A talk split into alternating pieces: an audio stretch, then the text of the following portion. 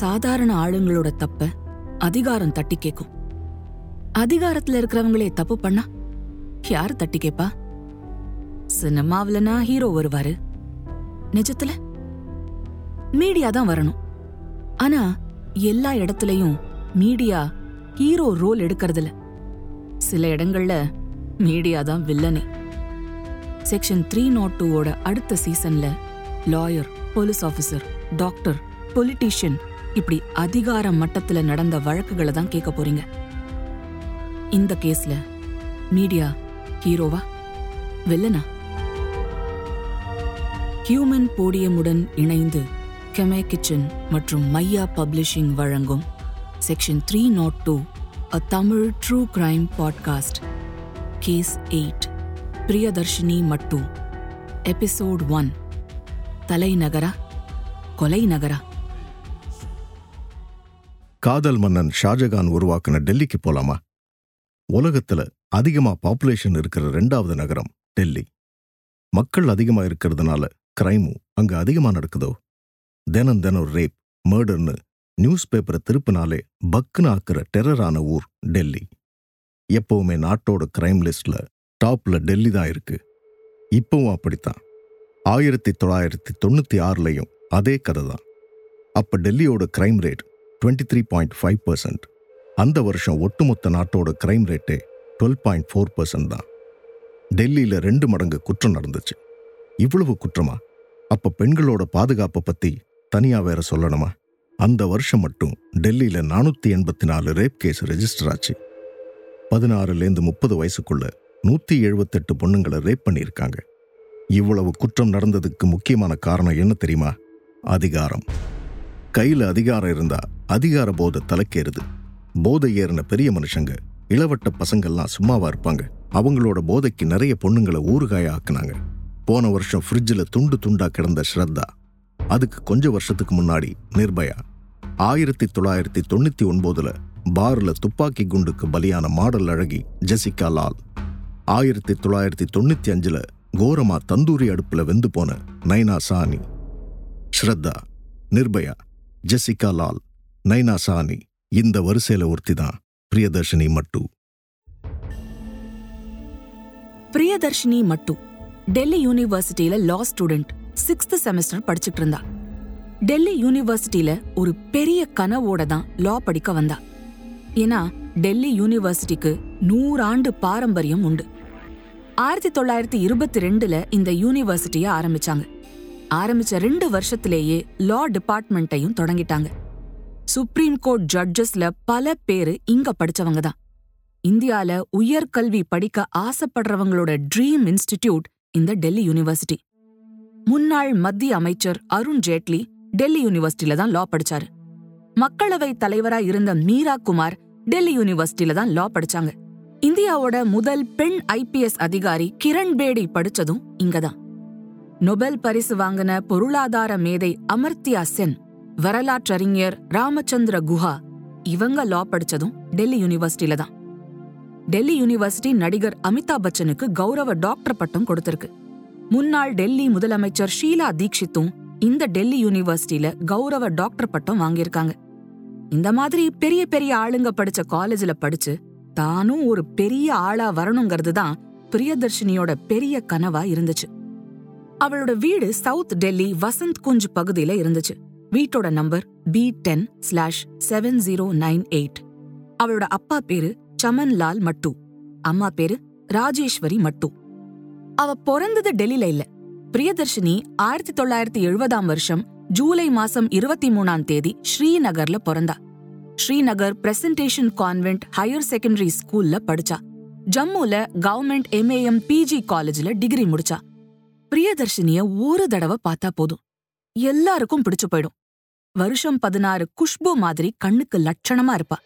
அன்பா சிரிப்பா, அறிவா பேசுவா, நல்லா பாடுவா, கிட்டார் வாசிப்பா. மரம் ஏறுற பொண்ணுங்களை நீங்க எங்கேயாவது பாத்திருக்கீங்களா? பிரியதர்ஷினிக்கு மரம் ஏறக்கூட தெரியும். அப்படி ஒரு அதிசய பிறவி. எதுக்கும் பயப்பட மாட்டா. அவ வீட்ல அவளை பையன் மாதிரி வளர்த்தாங்கன்னு தான் சொல்லணும். எதுவா இருந்தாலும் ஒரு கை பாத்திரணுங்கிற ஆர்வம் அதிகம் அவளுக்கு. எப்பவும் கலகலன்னு பேசுவா. ரொம்ப துணிச்சலானவ. நம்பிக்கை ஜாஸ்தி, இரக்க சுபாவம் இருக்கிற பொண்ணு.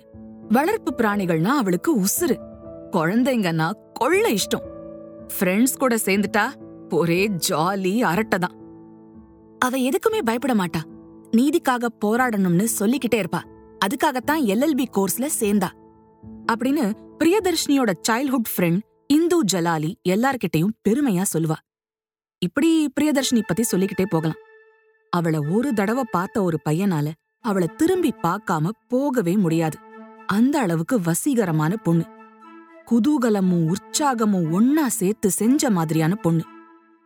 அந்த உற்சாகத்தையும் குதூகலத்தையும் சொந்தம் கொண்டாட நினைச்சான் ஒருத்தன். ஜம்முவுல தீவிரவாதத்துக்கு பயந்து நிம்மதியான வாழ்க்கைக்காகத்தான் பிரியதர்ஷினியோட குடும்பம் டெல்லி வந்துச்சு. ஆனா அந்த டெல்லியில தான் அந்த குடும்பமே நில கொலைஞ்சு போச்சு. அதுக்கு காரணம் அந்த ஒருத்தன். அவன் பேரு சந்தோஷ். சந்தோஷோட முழு பேரு Santosh Kumar Singh. New Delhi NPL Kingsway camp பகுதியில் அவனோட வீடு இருந்துச்சு. வீட்டு நம்பர் 611.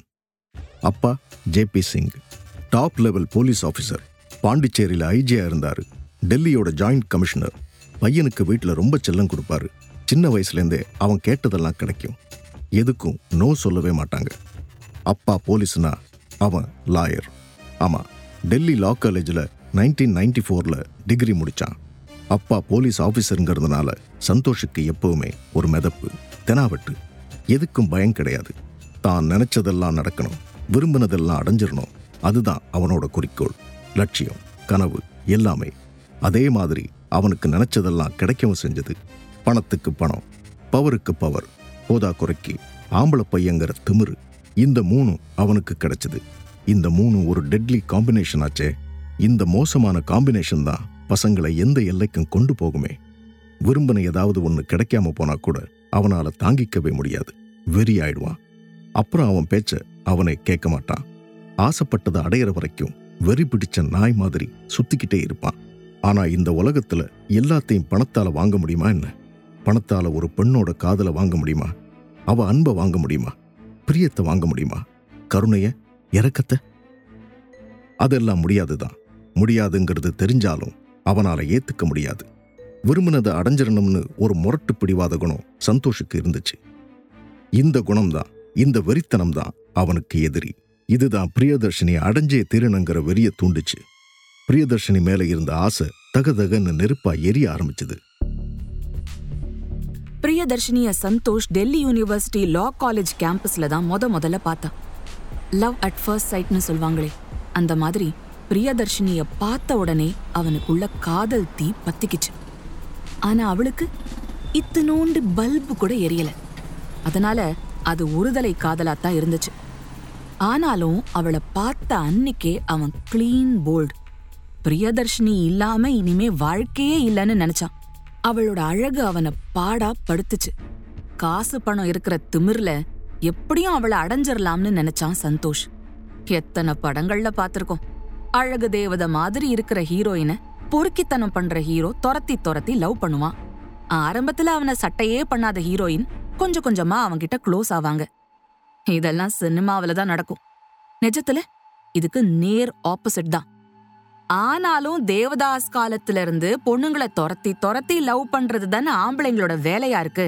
அப்படி துரத்துனா பொண்ணுங்க மனசு என்ன பாடுபடுங்கிறது ஆம்பளைங்களுக்கு உரைக்கிறதே இல்லை.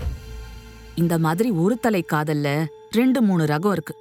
ஒன்னு சுத்த சைவம், ஒரு தலை ராகம் சங்கர் மாதிரி, இது குழந்தை பாடும் தாலாட்டு அப்படின்னு பாட்டு பாடுவாங்க. இதயம் முரளி மாதிரி, பொட்டு வைத்த ஒரு வட்ட நீலா அப்படின்னு பாடுவாங்க. உருகி உருகி காதலிப்பாங்க, தேவனா உசுர கூட விட்டுருவாங்க. ஆனா காதலிய எந்த தொந்தரவும் பண்ண மாட்டாங்க. இந்த மாதிரி பரம சாதுக்களால பொண்ணுங்களுக்கு பிரச்சனை இல்லை. 2வது அக்மார்க் சினிமா ரகம், துரத்தி துரத்தி போனா லவ் வந்துரும்னு சொல்ற அருவருப்பான ரகம். எம்ஜிஆர்லேருந்து சிவகார்த்திகேயன் வரைக்கும் இதுக்கு நிறைய உதாரணம் இருக்கு. ரஜினியோட தம்பிக்கெந்த ஊரு, கமலோட சிங்காரவேலன், குணா, விஜயகாந்தோட அம்மன் கோவில் கிழக்கால, தனுஷோட திருவிளையாடல் ஆரம்பம், காதல் கொண்டேன், அஜித்தோட Kadhal Mannan, செல்வராகவனோட 7G rainbow Colony, சிம்புவோட மன்மதன், இன்னும் இந்த மாதிரி நிறைய படம் எடுத்து குவிச்சிருக்காங்க. எல்லாமே ஸ்டாக்கிங்க ரொம்ப நார்மலைஸ் ஆக்குச்சு. ஆனா ஒண்ணுல கூட நோனா நோ அப்படின்னு சொல்லி தரல. இந்த மாதிரி படங்களை பார்த்தா நம்மளும் இப்படி காதலிக்கலாம்னு தானே தோணும். இப்படியே பின்னால சுத்திக்கிட்டே இருந்தா பொண்ணுங்க விழுந்துருவாங்கன்னு தானே தோணும். சரி, மூணாவது ரகம் ரொம்ப டேஞ்சரானது. எனக்கு கிடைக்காத பொண்ணு வேற எவனுக்கும் கிடைக்கக்கூடாதுன்னு நினைக்கிற வில்லன் ரகம். அப்படியான காதலும் இங்க உண்டு. அவனுங்க கில்லி படம் பிரகாஷ் ராஜ் மாதிரி செலாம் அப்படின்னு கொஞ்சுவாங்க. ஆனா அந்த பொண்ணு மட்டும் அவங்கள மதிக்காம திரும்பி கூட பார்க்காம திமிரா நடந்துச்சுன்னா அவ்வளவுதான், கோலகாண்டாயிருவாங்க. சந்தோஷ் இந்த ரகம்தான். பிரியதர்ஷினியோ புத்திசாலி பொண்ணு, அதனால அவளுக்கு சந்தோஷோட அப்ரோச் சுத்தமா பிடிக்கல. என்னை பார்த்த உடனே பிடிக்காது, பார்க்க பார்க்கத்தான் பிடிக்கும்னுலாம் சந்தோஷம் டயலாக் பேசினானோ என்னவோ. சிலரை பார்த்த உடனே பிடிச்சு போகுது, சிலரை பார்த்தாலே பத்திட்டு எரியும். சந்தோஷுக்கு பிரியதர்ஷினிய பார்த்த உடனே பிடிச்சு போச்சு, பிரியதர்ஷினிக்கோ சந்தோஷ கண்டாலே ஆகல. அவன் இந்த உலகத்திலேயே இருக்கக்கூடாதுங்கிற அளவுக்கு அவன் மேல வெறுப்பு. 3 முடிச்சு படத்துல ரஜினிய பார்த்து ஸ்ரீதேவி சொல்வாங்களே, சரியான வெள்ள மூஞ்சு, அந்த மாதிரிதான் பிரியதர்ஷினியும் நினைச்சா. பிடிக்கிறதுக்கோ பிடிக்காம போகிறதுக்கோ எந்த காரணமும் இல்லாம கூட இருக்கலாமே. இது மனசு சம்பந்தப்பட்ட விஷயமாச்சே. பிரியதர்ஷினிக்கு சந்தோஷ பிடிக்கல, விஷயம் அவ்வளவுதான். ஆனா சந்தோஷால இதை ஏத்துக்கவே முடியல. நோ மீன்ஸ் நோ அப்படிங்கிறது அப்போ அவனுக்கு சுத்தமா உரைக்கல. அப்படி உரைச்சிருந்தா அவளுக்குதான் பிடிக்கலையே, நாம விலகிடலாமேன்னு சந்தோஷ் நினைச்சிருப்பான். அவனும் தப்பிச்சிருப்பான், பிரியதர்ஷினியும் தப்பிச்சிருப்பா. ஆனா அந்த எண்ணமே சந்தோஷுக்கு வரல. பிரியதர்ஷினி விலக விலக அவன் இன்னும் வேகமா துரத்திக்கிட்டே இருந்தான். திரும்ப திரும்ப பிரியதர்ஷினிய சுத்திக்கிட்டே இருந்தான். பிரியதர்ஷினிக்கு இது சம கடுப்பா இருந்துச்சு. அவளும் எவ்வளவோ சொல்லி பார்த்தா, கெஞ்சி கூட பார்த்தா, போலீஸ் மூலமா மிரட்டியும் பார்த்தா. அவன் அடங்குறதாவே தெரியல. இத விதியோட விளையாட்டுன்னு சொல்றதா, பணக்கார திமிருன்னு சொல்றதா, எப்படியும் பிரியதர்ஷினிய சம்மதிக்க வச்சிடலாம் அப்படின்னு கண்மூடித்தனமா அவன் எடுத்த முயற்சிகள் எதுவுமே நல்ல விதமா இல்ல. எல்லாமே பிரியதர்ஷினிய சந்தோஷ் கிட்ட இருந்து தூரமாத்தான் கொண்டு போச்சு. பிரியதர்ஷினியோட புறக்கணிப்ப அவனால தாங்கிக்கவே முடியல. நினைக்க நினைக்க மனசு நெருப்பா கொதிச்சுச்சு, அதை அணைக்க அவனால முடியல. சந்தோஷ் மாதிரி இளைஞர்களோட பெரிய கனவு பைக் தான். பில்லியன்ல காதலியை ஏத்திக்கிட்டு பைக்ல ஜாலியா ரைடு போறதுக்கு ஆசைப்படாத பசங்களும் இருப்பாங்களா என்ன? ஒரு பைக்கை வாங்கி அதுல லவ்வரை உட்கார வச்சு ஊரை சுத்தி வந்தா கிடைக்கிற சந்தோஷத்துக்கு ஈடு இணையே கிடையாதே. பைக்ல உட்கார்ந்த காதலி, இன்னும் ஸ்பீடா போடா அப்படின்னு செல்லமா அப்படியே கொஞ்சி பேசி தோல்ல சாயும்போது கண்ணின் கடைப்பார்வை காதலியர் காட்டிவிட்டால் மண்ணில் குமரருக்கு மாமரையும் ஒரு கடுகாம் அப்படின்னு பாரதிதாசன் சஞ்சீவி பர்வதத்தின் குரலில் பாடின மாதிரி ஒரு ஃபீல் வருமே. அதுக்கு ஈடா வேற என்ன இருக்க முடியும்? பைக்லேயும் புல்லட் பைக்னா பசங்களுக்கு தனி கிரேஸ் இருக்கத்தானே செய்து. திருச்சிற்றம்பலம் படத்துல ஸ்விக்கி டெலிவரி பாயா வரும்போது கூட தனுஷ் ராயல் என்ஃபீல்டு புல்லட்ல தான் வருவார். அவ்வளவு பணக்கார டெலிவரி பாய். அந்த அளவுக்கு புல்லட் இளைஞர்களோட மனசுல இடம் பிடிச்சிருக்கு. அந்த புல்லட் கதையே ரொம்ப சுவாரஸ்யமானது தெரியுமா? மோட்டார் பைக் தயாரிப்புல உலக அளவுல ஃபேமஸான கம்பெனி ராயல் என்ஃபீல்டு. என்ஃபீல்டு நிறுவனத்தோட ஹெட் குவார்ட்டர்ஸ் சென்னை தான். ஆனா முதல்ல இந்த நிறுவனம் இங்கிலாந்துல இருக்கிற ரெடிட் வார்செஸ்டர் ஷயர் பகுதியில தான் ஆரம்பிக்கப்பட்டுச்சு. அந்த நிறுவனத்தோட பேரு என்ஃபீல்டு மேனுஃபேக்சரிங் கோ லிமிடெட். அவங்களோட மோட்டோவே மேட் லைக் அ கன் அப்படிங்கிறது தான். என்ஃபீல்டு பைக்கை தான் நம்ம புல்லட்னு சொல்றோம். 1900 வரைக்கும் என்ஃபீல்டு நிறுவனம் வெறும் சைக்கிள் மாதிரியான வாகனங்களைத்தான் தயாரிச்சாங்க. அப்பெல்லாம் ராயல் என்ஃபீல்டுனா பைக் இல்ல, சைக்கிள் தான். முதல்ல 1901 தான் ராயல் என்ஃபீல்டு தன்னோட மோட்டார் சைக்கிளை தயாரிச்சிச்சு. 1931 புல்லட்டை அறிமுகப்படுத்தினாங்க. அப்பவும் புல்லட்டுங்கிறது வெறும் சைக்கிள் தான். 1932 தான் முதல்ல புல்லட் பைக் அறிமுகமாச்சு. 2வது உலகப் போர் சமயத்துல பிரிட்டிஷ் ராணுவ வீரர்களுக்காக இங்கிலாந்து என்ஃபீல்டு நிறுவனத்துக்கிட்ட பைக் தயாரிக்க சொல்லி கேட்டுச்சு. 1939 ரெண்டாம் உலகப் போர் சமயத்துல 125cc, 250cc, 350cc, 570cc ரக பைக்குகளை பிரிட்டிஷ் ராணுவத்துக்கு என்ஃபீல்டு நிறுவனம் வித்திருக்கு. 1949ல KR சுந்தரமையர் மெட்ராஸ் மோட்டார்ஸ்ங்கிற நிறுவனத்தை தொடங்கினார். அவரு பிரிட்டிஷ் மோட்டார் சைக்கிள்களை இந்தியாவுக்கு இறக்குமதி செஞ்சார். அப்போ நம்ம நாடு சுதந்திரம் அடைஞ்ச காலகட்டம். அரசாங்கம் தன்னோட மிலிட்ரிக்காக என்ஃபீல்டு வாங்க விரும்பிச்சு. மெட்ராஸ் மோட்டார் நிறுவனத்துக்கிட்ட பைக் வாங்கறதுக்கு மிலிட்ரி முடிவு பண்ணுச்சு. 300cc புல்லட் 800 நம்பர் ஆர்டர் கொடுத்துச்சு. 1952ல இங்கிலாந்துல பைக்குகளை தயாரிச்சு வித்துட்டு இருந்தாங்க. 1953ல இந்தியாவுக்கு கப்பல்ல புல்லட் மோட்டார் பைக் வந்து சேர்ந்துச்சு. அது பெரிய சக்சஸ் ஆச்சு. அப்ப இருந்ததா ராயல் என்ஃபீல்டு பைக் இந்திய ரோட்லயும் டப டப டப டப டப டப டப டபன்னு ஓட ஆரம்பிச்சுச்சு. அதனால 1955ல மெட்ராஸ் மோட்டார் நிறுவனமும் என்ஃபீல்டு இங்கிலாந்து நிறுவனமும் பைக்கை இந்தியாவில் தயாரிக்க ஒப்பந்தம் போட்டாங்க. என்ஃபீல்டு இந்தியா நிறுவனம் உருவாச்சு. 1956ல சென்னை திருவொற்றியூர்ல 2.96 ஏக்கர் பரப்பளவுல பைக் கம்பெனியை தொடங்கினாங்க. முதல்ல சென்னையில அசம்பிளி ஒர்க் மட்டும்தான் நடந்துச்சு. பைக்குக்கு தேவையான பார்ட்ஸ் எல்லாம் இங்கிலாந்துல இருந்து வரும். அந்த வருஷத்துல சென்னையில 163 புல்லட் பைக்குகளை ரெடி பண்ணாங்க. 1970ல என்ஃபீல்டு இங்கிலாந்து நிறுவனம் பைக் தயாரிக்கிறத நிறுத்திருச்சு. 1971ல அந்த நிறுவனத்தை மூடிட்டாங்க. ஆனா என்ஃபீல்டு இந்தியா நிறுவனம் தொடர்ந்து என்ஃபீல்டு புல்லட் பைக்கை தயாரிச்சுச்சு. ராயல்ங்கிற பேரு தொடர்பா கேஸ் போட்டாங்க. தீர்ப்பு என்ஃபீல்டு இந்தியா நிறுவனத்துக்கு சாதகமா வந்துச்சு. அதுக்கப்புறம் ராயல் என்ஃபீல்டுங்கிற பேர்ல இந்தியாவில பைக் தயாரிச்சு வித்தாங்க. 1977ல ஐரோப்பிய நாடுகளுக்கும் இங்கிலாந்துக்கும் கூட இந்தியால இருந்து ஏற்றுமதி செஞ்சாங்க. இவ்வளோ சுவாரஸ்யமான வரலாறும் பெருமையும் இருக்கிற புல்லட் பைக்கை தான் சந்தோஷும் வச்சிருந்தான். அவனோட கருப்பு கலர் புல்லட் பைக்ல டப டப டப டப டப டபன்னு போகும்போது கெத்தா ஃபீல் பண்ணுவான் சந்தோஷ். அப்படி கெத்தா புல்லட்ல போன சந்தோஷ் தன்னோட பைக் பில்லியன்ல பிரியதர்ஷினிய உட்கார வச்சு டெல்லியவே ஒரு ரவுண்ட் அடிக்க ஆசைப்பட்டான். அவளை துரத்துனான், ஸ்டாக்கரானா. ராகிங் காலேஜ்ல நடக்கும், ஈவ் டீசிங் போற வர இடத்துல எல்லாம் நடக்கும். ஆனா ஸ்டாக்கிங் ஆன்லைன் வரைக்கும் வந்துருச்சு. நேரங்காலம் ஒன்றும் கிடையாது. ஸ்டாக்கிங்னா என்ன? ஒருத்தங்களோட விருப்பம் இல்லாம, ஒப்புதல் இல்லாம அவங்க பின்னாடி சுத்துறது, அவங்களோட நடமாட்டத்தை உளவு பார்க்கறது, அவங்க எங்கெல்லாம் போறாங்கன்னு தெரிஞ்சுக்கிறது, அதை வச்சுக்கிட்டு அவங்க போற இடத்துக்கெல்லாம் போய் துரத்துறது, இம்சை பண்றது. 1995 பிப்ரவரி மாதம் 25ஆம் தேதி பிரியதர்ஷினி கார்ல போயிட்டு இருந்தா. சந்தோஷ் புல்லட்ல அவளை ஃபாலோ பண்ணிக்கிட்டே வந்தா. ஒரு சிக்னல்ல கார் நின்றுச்சு. நடு ரோட்டுன்னு கூட பார்க்காம பிரியதர்ஷினி கிட்ட வம்பு பண்ணா. அது வரைக்கும் பின்னாடி வருவான், ஏதாவது கமெண்ட் பண்ணுவான். பிரியதர்ஷினி கண்டுக்கவே மாட்டா. அவனும் கொஞ்ச தூரம் வந்துட்டு அப்படியே போயிடுவான். ஆனா அன்னைக்கு நடு ரோட்ல அவ காருக்கு முன்னாடி புல்லட்டை நிப்பாட்டிட்டு இறங்கி வந்தான். கார் கதவை திறக்க சொல்லி சத்தம் போட்டான். அவ திறக்கல. கண்ணாடியை உடைக்கிற மாதிரி தட்டுனா. அவ மசியல. சுத்தி எல்லாரும் அவங்களையே பார்த்துக்கிட்டு இருந்ததால அவ அனீசியா ஃபீல் பண்ணா. கண்ணை மூடிக்கிட்டு அப்படியே உட்காந்துருந்தா. இவங்க வண்டி எடுக்காததால ஹார்ன் சத்தம் அலற ஆரம்பிச்சது. கண்ணை இறுக்கமா மூடிக்கிட்டு காதையும் பொத்திக்கிட்டா. எவ்வளவு நேரம் அப்படியே உட்காந்துருந்தான்னு தெரியல. கண்ணை திறந்து பார்க்கும்போது அவன் இல்லை. அந்த கொஞ்ச நேரத்துல ஏதோ பெரிய யுகத்தை தாண்டின மாதிரி அவளுக்கு இருந்துச்சு. பெருமூச்சு விட்டுட்டு வண்டி எடுத்தா. இதுக்கு அப்புறமும் சும்மா இருக்கக்கூடாதுன்னு நினைச்சா.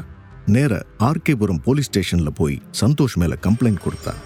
போலீஸ் ஸ்டேஷனுக்கெல்லாம் பயப்படுறாளா சந்தோஷ்? இல்லை. பொதுவா சாதாரண ஆளுங்க தான் போலீஸ் ஸ்டேஷனுக்கு பயப்படுவாங்க. பவர்லேயே இருக்கிறவங்களுக்கு என்ன பயம்? போலீஸ் ஸ்டேஷன் தான் அவங்கள பார்த்து பயப்படும். அதனால சந்தோஷ் இந்த விவகாரத்தை சீரியஸா எடுத்துக்கல. அவனை பொறுத்தவரை அப்பா போலீஸ் அதிகாரி, அவன் லாயர். அதை மீறி நம்மளை யாரு என்ன பண்ணிடுவாங்கங்கிற திமிரு அவனுக்கு. ஆனா அதை நேரடியா காமிச்சிக்க மாட்டான். போலீஸ் ஸ்டேஷனுக்கு போவான், அவங்களுக்கு ஒத்துழைப்பான், மன்னிப்பு கேட்குற மாதிரி கேட்டுட்டு போயிட்டே இருப்பான். அன்னைக்கு போலீஸ் ஸ்டேஷன்லேருந்து சந்தோஷை கூப்பிட்டு அனுப்புனாங்க. என்னப்பா உன் மேல கம்ப்ளைண்ட் வந்திருக்கு, அதுவும் காலேஜ் படிக்கிற பொண்ணுகிட்டேருந்து, மீடியாக்காரங்க வாயில விழுந்தா நார் அடிச்சிருவாங்களப்பா, என்ன பண்ணலாம்? சாமானியன்கிட்ட இப்படிலாம் பொறுமையா கேட்டுக்கிட்டு இருப்பாங்களா என்ன? ஒரு வழி பண்ணிட மாட்டாங்க? சந்தோஷ் கொஞ்சம் கூட அசராம பதில் சொன்னான். சார், தெரிஞ்ச பொண்ணுதான் சார், ஏதோ கோவத்துல அப்படி பண்ணிருப்பா, நான் பேசிக்கிறேன், இனிமே இப்படி நடக்காது சார். இது ஒரு லெட்டராவும் எழுதி கொடுத்துட்டு சந்தோஷ் அங்கிருந்து கிளம்பிட்டான். பிரியதர்ஷினிக்கு அவ்வளவு மன உளைச்சலை கொடுத்த அந்த சம்பவத்தை அவ்வளவு ஈஸியாக தாண்டி போய்கிட்டே இருந்தான் சந்தோஷ். அதுக்கப்புறமும் விடாமல் அவளை ஃபாலோ பண்ணிக்கிட்டே இருந்தான். சந்தோஷ்க்கு பிரியதர்ஷினியை ஃபாலோ பண்ணுறதை தவிர வேற வேலையே இல்லையோன்னு நினைக்கிற அளவுக்கு அவளோட நிழலாவே மாறிட்டான். பின்னாடியே வருவான், மோசமாக கமெண்ட் பண்ணுவான், அவளை சீண்டுவான். இது தொடர்கதையாகவே இருந்துச்சு. இன்னொரு சந்தர்ப்பத்தில் பிரியதர்ஷினி மறுபடியும் கம்ப்ளைண்ட் கொடுத்தா. அவன் முன்ன மாதிரியே வந்தான், மன்னிப்பு கேட்டான், மறுபடியும் ஃபாலோ பண்ண ஆரம்பித்தான்.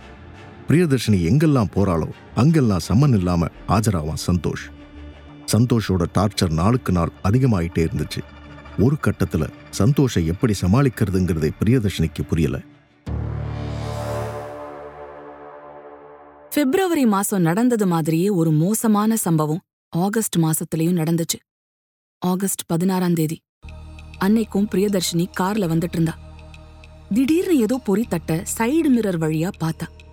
அங்க சந்தோஷ் அவனோட அதே கருப்பு கலர் புல்லட்ல அவளை ஃபாலோ பண்ணி வந்துட்டு இருந்தான். முதல்ல அவன் எதேச்சையா வந்திருக்கலாம்னு நினைச்சா. அவளோட கவனத்தை வேற பக்கம் திருப்ப அவளுக்கு பிடிச்ச 1 2 3 4 5 6 7 8 9 10 11 12 13 பாட்டை ஹம் பண்ணிட்டு வந்தா. ஆனா அவன் வழி முழுக்க காரை ஃபாலோ பண்ணிட்டு வந்தான். அப்படியே பிரியதர்ஷினி வீட்டு வரைக்கும் வந்துட்டான். ஃப்ளாட்டுக்கு வெளியில பைக்கை வச்சுட்டு நின்னான். அவன் அந்த இடத்துல பார்த்ததும் அவளுக்கு திக்குன்னு ஆயிடுச்சு. அன்னைக்கு பிரியதர்ஷினி மட்டும்தான் வீட்டில் இருந்தா. அதனால அவளுக்கு எக்ஸ்ட்ரா பயமா இருந்துச்சு. அவசர அவசரமா வீட்டுக்குள்ள வந்து தாப்பா போட்டுக்கிட்டா. கொஞ்ச நேரத்துல பெல் அடிச்சான். அவ உடனே காலிங் பெல்ல ஆஃப் பண்ணி வச்சா. பிரியா பிரியா பிரியதர்ஷினி பிரியா அப்படின்னு கத்தினா, சத்தம் போட்டான். அவ என்ன ஏதுன்னே கேட்கல, கப் சிப்னு அமைதியா இருந்தா. அப்புறம் படபடபடன்னு வெறி பிடிச்ச மாதிரி வீட்டு கதவை பயங்கரமா தட்டுனா. கிட்டத்தட்ட கதவை உடைக்கவே போயிட்டான். பிரியதர்ஷினிக்கு படபடன்னு ஆயிடுச்சு. பதட்டத்தோட உச்சத்துக்கே போயிட்டா. டக்குன்னு யோசிச்சு வசந்த் குஞ்ச் போலீஸ் ஸ்டேஷனுக்கு ஃபோன் பண்ணுனா. Hello hello Vasant Kunj police ஸ்டேஷனா அப்படின்னு திக்கி திக்கி கேட்டா. அவளோட பதட்டத்தை புரிஞ்சுக்கிட்டவங்க ஆஜி வசந்த் குஞ்ச் போலீஸ் ஸ்டேஷன் சொல்லுங்கம்மா அப்படின்னு கவனமா கேட்டாங்க. சார் சார் அப்படின்னு சொன்னாலே தவிர வேற வார்த்தை எதுவும் வரல. ஏதோ பிரச்சனையில இருக்கீங்கன்னு புரியுதுமா, கொஞ்சம் நிதானமா பேசுங்க, அப்பதான் நாங்க ஹெல்ப் பண்ண முடியும். அவ வாய் குளறிக்கிட்டே ஏதேதோ சொன்னா. பார்த்த சரியா வரல. வெளியில இன்னும் கதவை தட்டுற சத்தமும் ஓயல. வெயிட் வெயிட் வெயிட் வெயிட் பதறாதீங்கம்மா, நாங்க கேக்குற கேள்விக்கு மட்டும் பதில் சொல்லுங்க. எந்த ஏரியால இருந்து கால் பண்றீங்க? வசந்த் குஞ்ச். வீட்டு நம்பர் B10 7098. அவ சொன்ன நம்பரை அவங்க இன்னொரு தடவை சொல்லி சரிதானான்னு உறுதிப்படுத்திட்டாங்க. அப்புறம் எப்படியோ திக்கி திணறி, சார் வீட்டுல நான் தனியா இருக்கேன் சார், எங்க ஒருத்த வந்து வீட்டு கதவை தட்டி ரவுடித்தனம் பண்றா சார், ஹெல்ப் பண்ணுங்க சார் ப்ளீஸ். ஓகேம்மா தைரியமா இருங்கம்மா, நாங்க உடனே வந்துடுறோம். அவங்க சீக்கிரம் வந்துருவாங்கன்னு பிரியதர்ஷினிக்கு தெரிஞ்சிச்சு. இருந்தாலும் போலீஸ் வந்து சேர்ற வரைக்கும் அவ பதட்டமாவே தான் இருந்தா. செத்து செத்து தான் பழச்சா. இப்படி பல தடவை சந்தோஷ் அவளை உயிரோட கொன்னிருக்கான். போலீஸ் வந்துச்சு. சந்தோஷ பைக்கோட ஸ்டேஷனுக்கு கொண்டு போனாங்க. அவனும் வழக்கம் போல இனிமே அப்படி நடந்துக்க மாட்டேன்னு பழைய பல்லவிய பாடினான். மன்னிப்பு கடிதமும் எழுதி கொடுத்தான். ஆனா இந்த தடவை பிரியதர்ஷினிக்கு நம்பிக்கை வரல. அதனால அவ கம்ப்ளைண்ட்டை திருப்பி வாங்கிக்கல, பெண்டிங்காவே வச்சுட்டா. 1.5 வருஷத்துல இப்படி பல சம்பவம், துரத்தல், ஹாரஸ்மெண்ட், போலீஸ் கம்ப்ளைண்ட், மன்னிப்பு, திரும்ப அதே துரத்தல், ஹாரஸ்மெண்ட், இப்படியே போயிட்டு இருந்துச்சு. இப்படி கமாவா போயிட்டு இருந்த சம்பவங்களுக்கு 1996 ஜனவரி 23 ஃபுல் ஸ்டாப் வச்சான் புல்லட்ல வந்த சந்தோஷ். அன்னைக்கு பிரியதர்ஷினியோட அப்பாவும் அம்மாவும் ஒரு சிவில் கேஸ் விஷயமா வழக்கு விசாரணைக்காக கோர்ட்டுக்கு போக வேண்டியிருந்தது. காலேஜுக்கு கிளம்பிட்டு இருந்தா பிரியதர்ஷினி பாத்ரூமுக்கு போய் ஹீட்டரை போட்டு பைப்பை லேசா திறந்து வச்சா. பைப்லேருந்து வெத வெதன்னு ஆவியோட வந்த வெந்நீர் மெதுவா பக்கெட்ல விழ,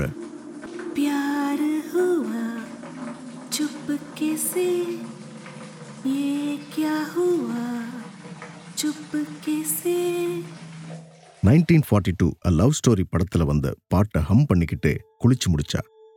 பெட்ரூமுக்கு வந்தவ பீரோவை திறந்தா. திறக்கும்போது பீரோவிலிருந்து கிரீச்சின்னு சத்தம் வந்தது. அந்த சத்தத்தை புதுசாக யாராவது கேட்டால் பயந்துருவாங்க. அடுக்கி வச்ச துணிக்கு நடுவுலேருந்து வயலட் கலர் ஃபுல் நெக் டிஷர்ட்டையும் ப்ளூ ஜீன்ஸையும் எடுத்து போட்டுக்கிட்டா. அந்த ட்ரெஸ் போட்ட அன்னைக்கு எல்லாமே நல்லதாக நடக்குங்கிறது அவளோட நம்பிக்கை. சில நம்பிக்கைகளுக்கு எந்த விளக்கத்தையும் கொடுக்க முடியாதே. பிரியதர்ஷினியோட personal security officer head constable Rajendra Singh அன்னைக்கு காலையில் வீட்டுக்கு வரல, நேர காலேஜுக்கு வந்துடுறதா சொல்லியிருந்தாரு. காலையில் சரியாக 9:15 மணிக்கு பிரியதர்ஷினி அவங்க அம்மா அப்பாவோட வீட்டிலேருந்து புறப்பட்டா. அவங்க கோர்ட்டுக்கு 10:15 போய் இறங்குனாங்க. பிரியதர்ஷினி அப்பா அம்மாவுக்கு டாட்டா காட்டி பை சொன்னா. இது நாள் வரைக்கும் அவள் சொன்ன பைக்கும் இன்னைக்கு சொன்ன பைக்கும் அவளை பொறுத்தவரையில் வித்தியாசம் இல்லை.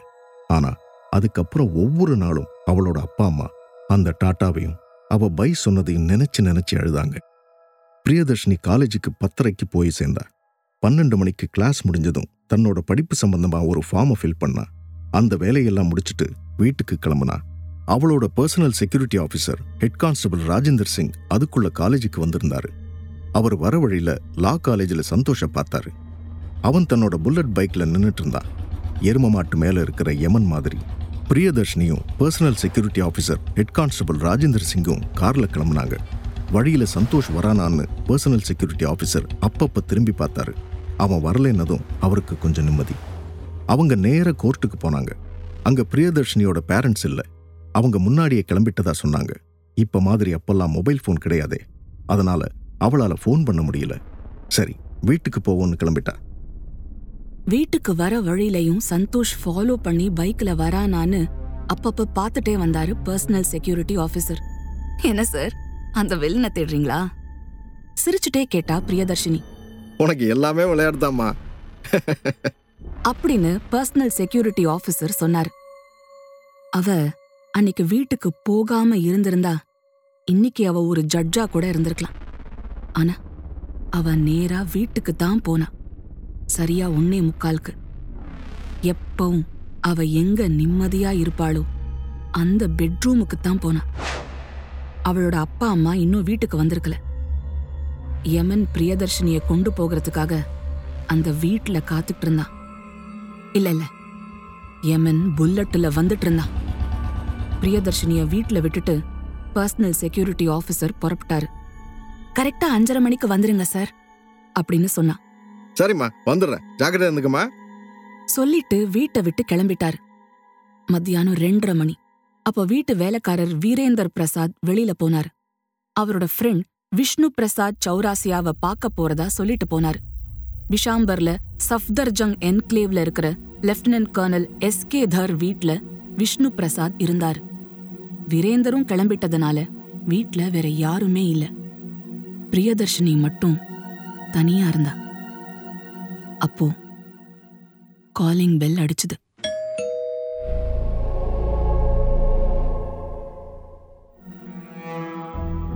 தொடர்ந்து என்ன நடந்துச்சுன்னு தெரிஞ்சுக்க அடுத்த வாரம் புது எபிசோட் கேளுங்க. This episode was brought to you by Khmer Kitchen. Embark on a culinary adventure to Cambodia without leaving Bengaluru. Khmer Kitchen invites you to savor the flavors, culture, and warmth of Cambodian cuisine in a setting that exudes timeless elegance. And Maiya Publishing. Turn your literary dreams into reality with Maiya Publishing, where your story finds its voice and comes to life in print. Script by Tamil 360 Degree. Narrated by Deepika Arun and Veera. Sound design, recording, mixing and mastering by Baba Prasad. Assisted by Surya Prakash at Digi Sound Studio, Chennai. Music by Dakshin.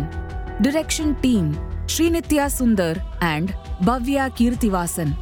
Executive Producer Deepika Arun. Produced by Human Podium. This podcast is based on true stories and real-life events.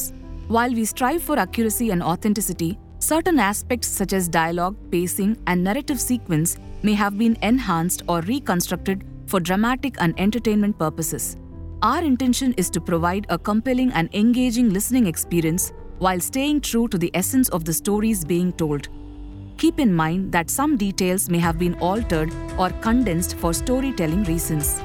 Listeners are advised to use their discretion. We may refer to specific individuals or groups by their names in order to share stories, insights, or historical accounts. These references are intended to provide context and understanding and are based on publicly available information.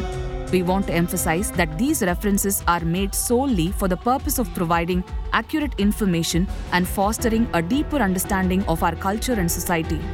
We strive to approach these discussions with sensitivity and a commitment to treat all individuals and their stories with respect and sensitivity.